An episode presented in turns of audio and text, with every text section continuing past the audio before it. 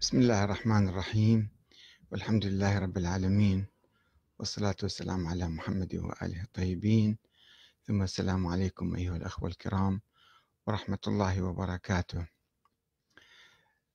أحمد الكاتب يتذكر آه واحد الولادة في أعماق التاريخ. سبق أن نشرت مذكراتي الثقافية والسياسية بصورة مختصرة. وأرى من المفيد نشرها بصورة موسعة كما كتبتها قبل حوالي عشرين عاما. وأبدأ بالحلقة الأولى بناء على طلب بعض الأخوان الذين طلبوا مني أن ألقيها يعني بالصوت والصورة وليس فقط بالكتابة.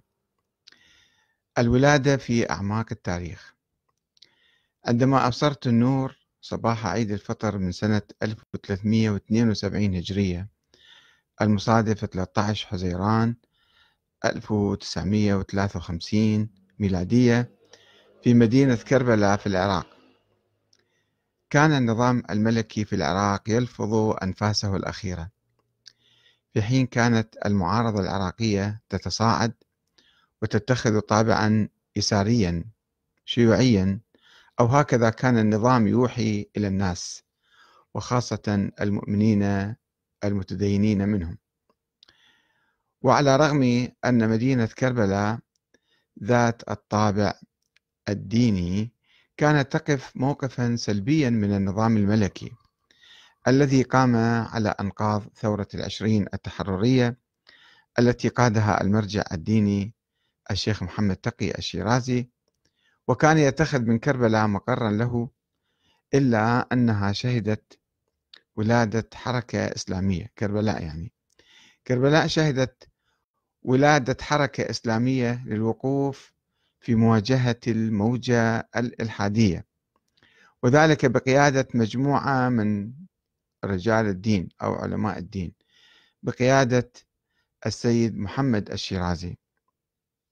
وكان والدي عبد الزهر الحاج عبد الزهراء ابن عبد الأمير ابن الحاج حبيب الأسدي. واحدا من شباب تلك الحركة.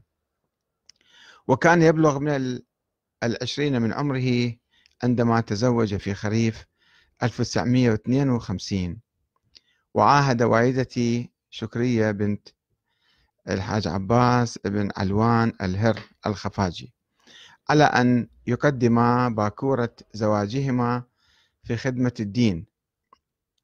وكان أبي وجدي يكسبان قوتهما من تجارة خاصة بكربلاء. هي تجارة المسابح والترب الحسينية التي يسجد عليها الشيعة.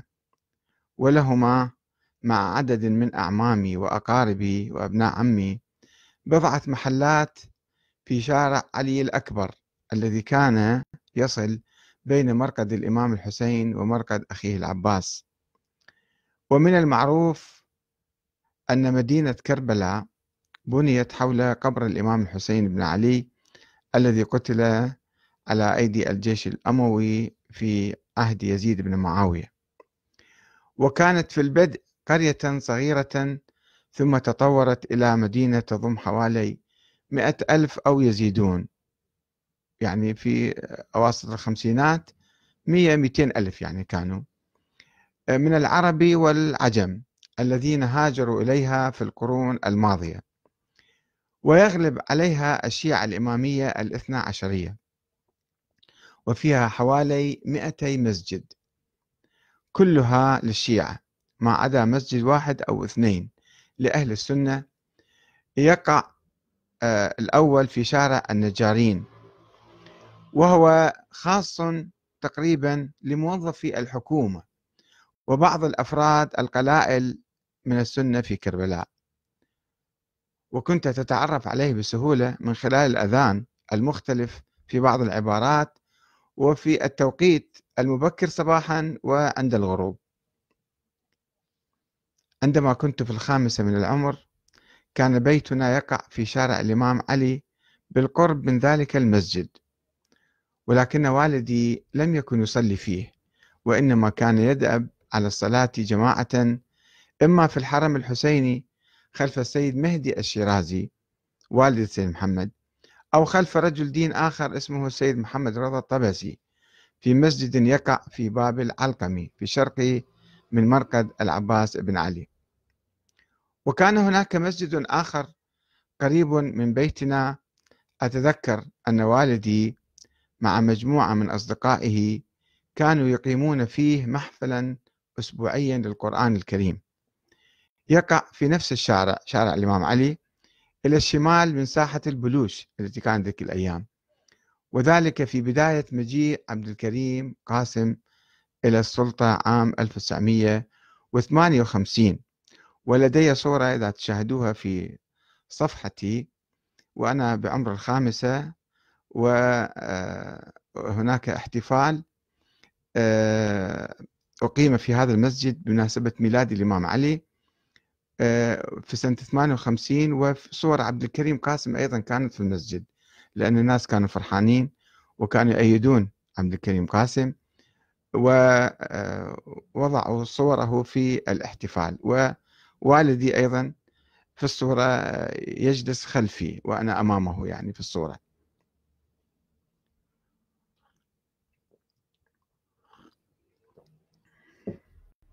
وفي تلك السن الخامسة علمتني والدتي الأبجدية وقراءة القرآن الكريم. بعدما كانت تنتهي من أعمال المنزل خاصة وأنني ابنها البكر. وعندما بلغت السابعة أخذني والدي إلى مدرسة أهلية إسلامية حديثة هي مدرسة الإمام الصادق والتي كان يديرها يوم ذاك الخطيب السيد مرتضى القزويني اللي موجود حاليا. وذلك لأن بعض المتدينين ووالدي منهم كانوا لا يزالون يلتزمون بقرار المقاطعة الذي أصدره مراجع الدين في بداية تأسيس العراق الحديث ضد المدارس الحكومية التي رأوا فيها وسيلة لإفساد الشباب وإبعادهم عن الدين وعن سلطة المراجع الدينية في آخر الأمر. إضافة إلى قرار مقاطعة الدولة العراقية ودوائرها ووظائفها. ورغم أن تلك المدرسة كان معترفا بها من قبل وزارة المعارف وتطبق المنهاج الدراسي الحديث إلا أنها كانت تنطوي على برامج دينية مكثفة وتحت إشراف وإدارة رجال الدين سيد مرتضى القزويني والسيد الشيرازي أيضا. وكنت متشوقا لدخول المدرسة. ولكن المدير رفض تسجيلي فيها لأن عمري حسب الجنسية كان يقل بثلاث سنوات وكان ذلك بسبب خطأ أو تساهل ارتكبه آه، كاتب النفوس في إحصاء عام 1957 وهكذا رجعت خائبا مع أبي إلى البيت ولم يفكر أبي أبدا بإرسالي إلى المدارس الحكومية. في سنة 1960 انتقلنا إلى بيت آخر في شارع العباس في محلة باب الخان. فسجلني والدي لدى أحد الكتاب وهو الشيخ عبد الكريم الذي كان يتخذ من غرفة في زاوية من صحن العباس مدرسة له يعلم فيها حوالي خمسين طالبا القراءة والكتابة والحساب ويركز فيها على قراءة القرآن الكريم. وكان علي أن أجلب معي مقعدا للجلوس عليه بالإضافة إلى الدفاتر والأقلام. ولست أدري لماذا أصبحت علاقتي بشيخي جيدة جدا بحيث لم أتلقى منه خلال السنتين أو الثلاث سنوات التي قضيتها عنده سوى عصا واحدة بعد مشاجرة بيني وبين أحد الطلاب. وفيما عدا ذلك كنت أقرأ القرآن بشكل صحيح وأكتب وظائفي بصورة منتظمة بحيث جعلني مشرفا على امتحان الطلاب ومراقبة وظائفهم. فكان المتخلفون منهم يغروني أحيانا ببعض الشوكولاتة لكي أغض الطرف عنهم وأنقذهم من العصا. لم يكن ثمة لدى الكتاب أي مجال للعب أو الرياضة حيث كان علينا التزام مقاعدنا طوال الفترة. ما عدا فسحة صغيرة لشرب الماء أو قضاء الحاجة. ولست أدري لماذا وكيف توجهت في ذلك السن إلى هواية الخط بالأقلام والطباشير على السبورة السوداء.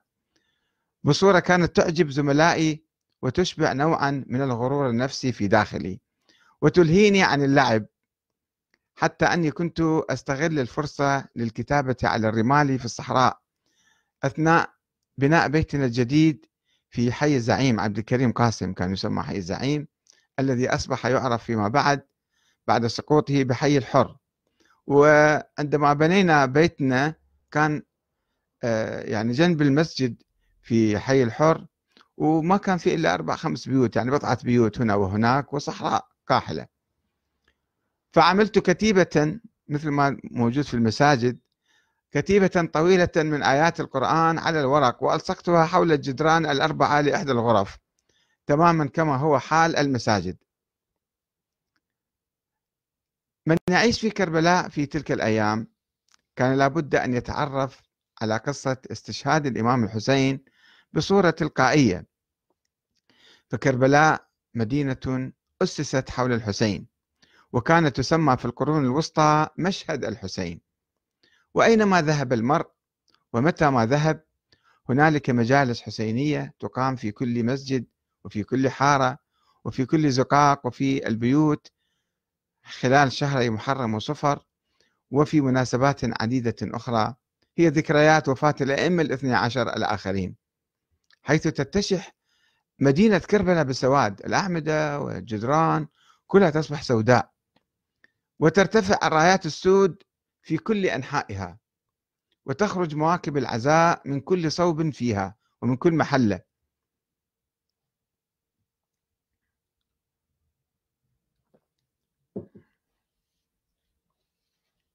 كان جدي لأمي الحاج عباس علوان الهر رئيسا أو نقيبا للصفارين الذين كان سوقهم يتوسط المدينة. كان هناك سوقا للصفارين سوق, سوق في آه، شرق كربلاء وسوق في وسط المدينة في تقاطع شارع الأكبر مع شارع الإمام علي.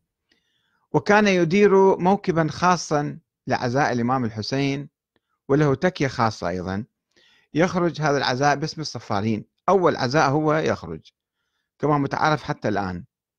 كل ليلة من ليالي عشرة عاشوراء من شهر محرم وفي كل مناسبة حزينة. وحتى عند وفاة أحد العلماء الكبار أيضا هؤلاء الصفارون كانوا هم الذين يتصدون في إقامة موكب العزاء ولذلك كنت أحتفظ براية خاصة بي اشتراها أبي لي. كنت أحملها في مقدمة الموكب مع شلة من الشباب الذين يرفعون أعلاما مماثلة سوداء وحمراء وخضراء. ورغم أن عمود الراية الخيزران كان يبلغ حوالي ثلاث أمتار إلا أني كنت أبذل جهدا في رفع الراية وأتمتع في التلويح بها في الساحات.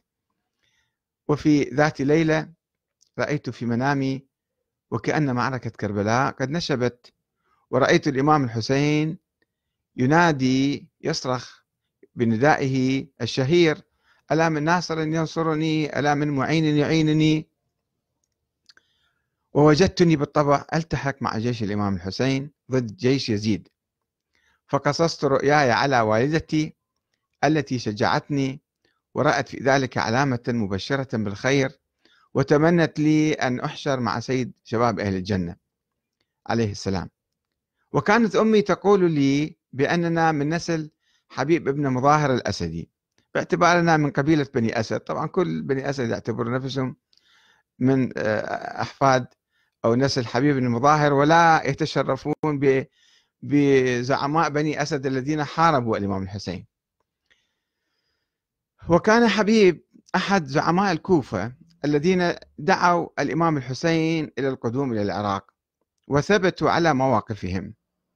وقد قتل وهو يذب السهام عن الإمام الحسين أثناء صلاته يوم عاشوراء ولذلك دفن في ضريح خاص أو يوجد له صندوق خاص أمام ضريح الإمام الحسين. يقع على يسار الداخل إلى الحرم ولذلك كنت أجد علاقة روحية خاصة بيني وبينه عندما أزور الإمام الحسين كل أسبوع. وأقف متأملا ومستلهما ومقبلا ومقبلا له مقبلا لقبره يعني ومتماهيا معه وعاقدا العزم على السير على دربه في نصرة الإمام الحسين في معركته الخالدة. وإذا كان الإمام الحسين قد قتل قبل حوالي 14 قرنا فإن ثمة معركة قادمة وإمام منتظر هو الإمام الثاني عشر الغائب محمد بن الحسن العسكري الذي كانت أمي تعدني لأن أكون جنديا في صفوفه وأحدا واحدا من أنصاره الثلاثمائة وثلاثة عشر المخلصين الذين يشكلون شرطا لظهوره. يعني توفر هؤلاء 313 إذا توفروا فسوف يظهر الإمام المهدي. هكذا كانت تقول والدتي. وكانت تقول لي أيضا بأن علي أن ألتزم بأرفع الأخلاق والآداب حتى أكون واحدا من أولئك الأنصار وأحظى بشرف اللقاء بالإمام المهدي الذي سوف يظهر قريبا ويملأ الأرض قسطا وعدلا بعد أن تملأ ظلما وجورا.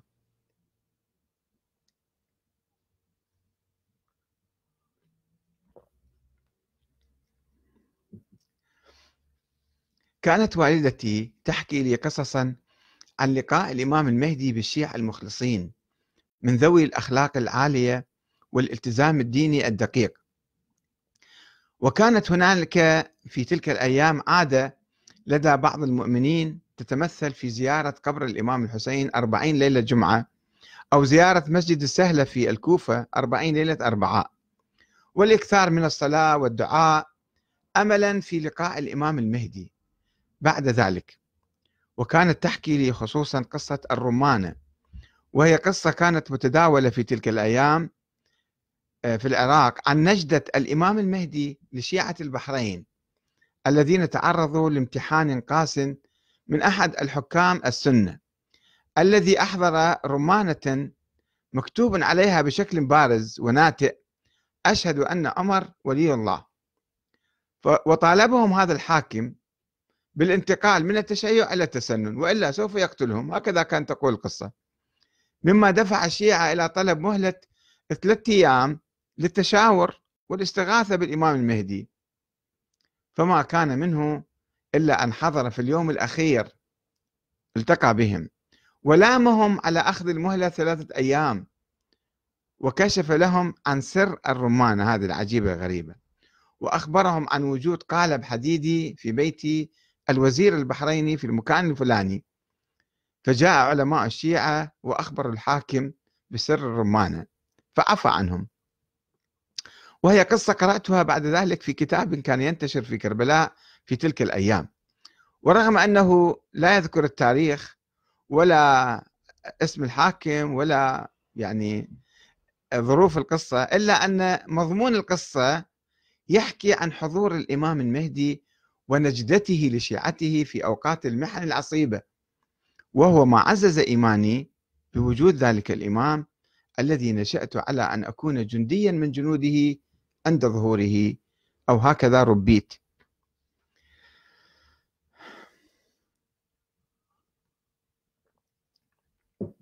وفي تلك السنوات الأولى وربما قبل أن أكمل العاشرة سافرنا ذات يوم إلى مدينة سامراء. لزيارة قبر الإمامين علي الهادي والحسن العسكري. العائلة أنا ووالدي ووالدتي ويمكن أخوتي الصغار. وسرداب الغيبة غيبة الإمام المهدي أيضا في سامراء وكنا عادة نستأجر غرفة لدى أحد البيوت من أهل سامراء بيوت كبيرة أدم واسعة فيأجرون. ما كان في فنادق يعني ذيك الأيام. فنستأجر غرفة ونبقى بها عدة أيام ثم نسافر. الذين آه، من أهل سامراء الذين كانوا ينتمون كما هو معروف إلى المذهب السني. وأتذكر أن ربة البيت التي جلست تحادث والدتي أحبت أن تداعبني فعرضت علي الزواج من ابنتها ولكني رفضت بسرعة. ولما سألتني متعجبة لماذا؟ قلت لها بصراحة طفولية لأن بنتك سنية مثلك. مما سبب لوالدتي حرجا وقد ندمت على جواب ذلك بالطبع فيما بعد حيث خسرت زوجة جميلة من أهل سامراء المعروفين بجمالهم الفائق. وإلى حلقة ثانية إن شاء الله. والسلام عليكم ورحمة الله وبركاته.